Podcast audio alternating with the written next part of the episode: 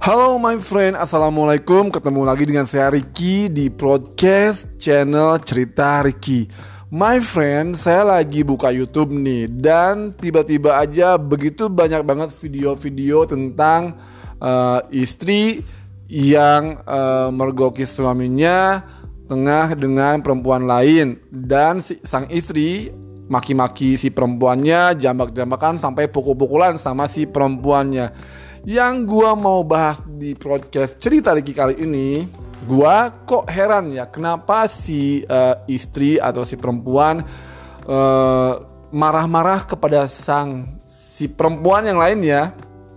Kan seharusnya kalau menurut gua harusnya yang suaminya atau si laki-lakinya yang dimarahi sama perempuannya dijamak-jamak di kalau perlu dipukulin sebagai macamnya. Kenapa? Karena bisa jadi, bisa jadi loh si perempuan yang dia jamak itu juga nggak tahu kalau status suaminya atau status laki-lakinya itu sudah bersuami, sudah beristri atau sudah punya pacar. Bisa jadi si perempuan itu pun korban atas gombalannya laki-laki. Tahu sendiri kan kalau laki-laki ngegombal kayak gimana. Nah, yang kedua my friend, gue kok kayaknya kurang setuju banget dengan istilah yang sekarang booming banget dan viral banget di sana dengan sebutan pelakor. Kalau dilihat dari pengertiannya, pelakor uh, itu lebih cenderung diberikan kepada perempuan yang mengambil suami, uh, suami yang sudah punya istri. Pelakor, ya, perebut laki orang. Tapi kalau dalam hal yang video-video yang gue lihat viral ini sebetulnya nggak bisa dibilang pelakor. Karena pelakor uh, itu bisa lebih ke selingkuhan. Gini loh, ada perbedaan antara pelakor dan selingkuhan. Kalau menurut gue ya. Yang pertama, pelakor itu si cewek atau si cowok kalau cowok bukan pelakor kali ya si ceweknya itu sudah tahu kalau si laki-laki ini sudah punya pasangan atau sudah punya istri tapi dia tetap kekeh mau sama laki-laki itu dengan statusnya yang sudah punya istri. Nah, yang seperti ini bisa lah disebut pelakor karena statusnya si perempuannya sudah tahu kalau laki-laki ini sudah bukan single lagi. Tapi kekeh mau sama si laki-laki ini. Mau merebut. Nah, inilah adalah pelakor. Tapi kalau hanya selingkuhan itu nggak bisa jadikan pelakor karena selingkuhan ini gue yakin si perempuannya tuh nggak tahu kalau si pasangannya ini tuh sudah punya pasangan atau sudah punya istri. Jadi dia dia juga sebetulnya korban hanya korban gombalan. Nah kalau statusnya masih selingkuhan itu kayaknya nggak fair banget diacak-acak kayak gitu rambutnya diviralkan dan dibuat aib ya. Kayaknya itu sangat tidak adil buat si perempuannya. Harusnya harusnya perempuannya itu uh, istrinya itu kasih waktu untuk perempuan ini menjelaskan. Bisa jadi dia bilang loh, saya nggak tahu kalau uh, dia sudah punya istri, bisa aja seperti itu. Nah kalau kayak gitu, yang harusnya anda permalukan itu adalah suaminya atau si laki-lakinya, ya. Semoga tidak terjadi salah saya. nah, sebetulnya ada tiga kategori, my friend, yang saya rasa, uh, yang saya tahu ada TTM-an teman tapi mesra. Ini kebanyakan uh, just for fun temenan fun and then that's it.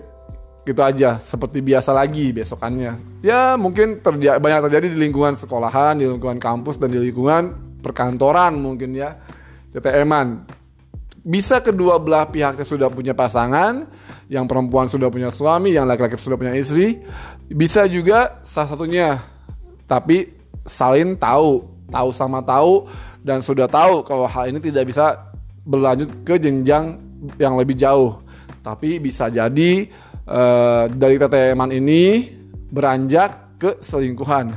Karena kalau sudah selingkuhan ini udah pakai hati my friend kalau menurut saya. Selingkuhan ini beda dengan teteman. Teteman ini nggak pakai hati, tapi pakai nafsu. Nah kalau si selingkuhan, kalau menurut saya dia sudah menggunakan hati, udah main hati, jadi selingkuhan. Kalau pelakor ini beda lagi, dia tingkatannya lebih tinggi lagi.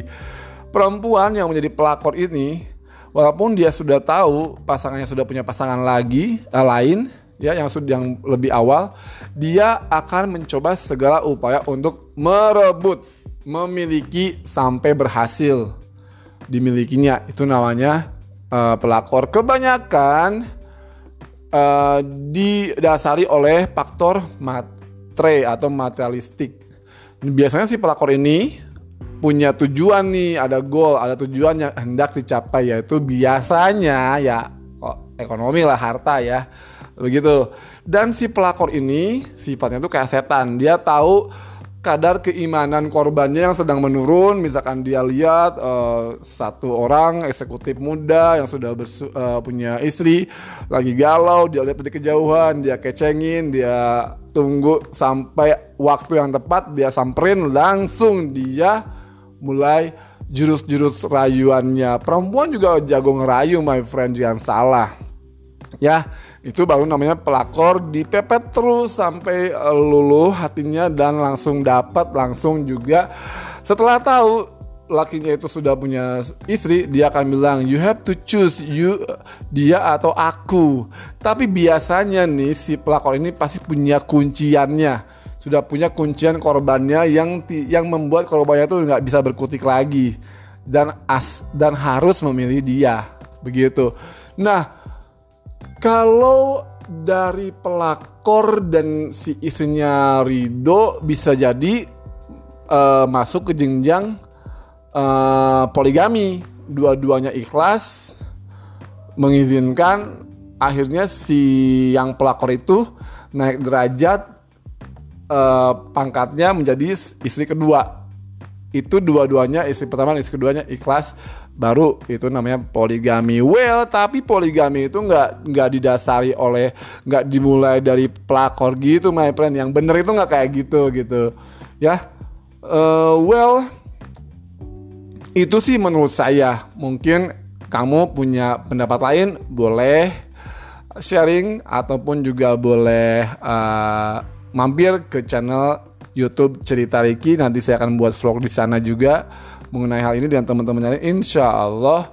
Segitu dulu my friend. Semoga obrolan podcast cerita Riki bisa nemenin santai kamu di rumah atau di mana pun kamu berada. Terima kasih udah dengerin. Jangan lupa follow, subscribe channel Cerita Riki YouTube dan juga Instagram saya Kan Riki Official. Assalamualaikum warahmatullahi wabarakatuh.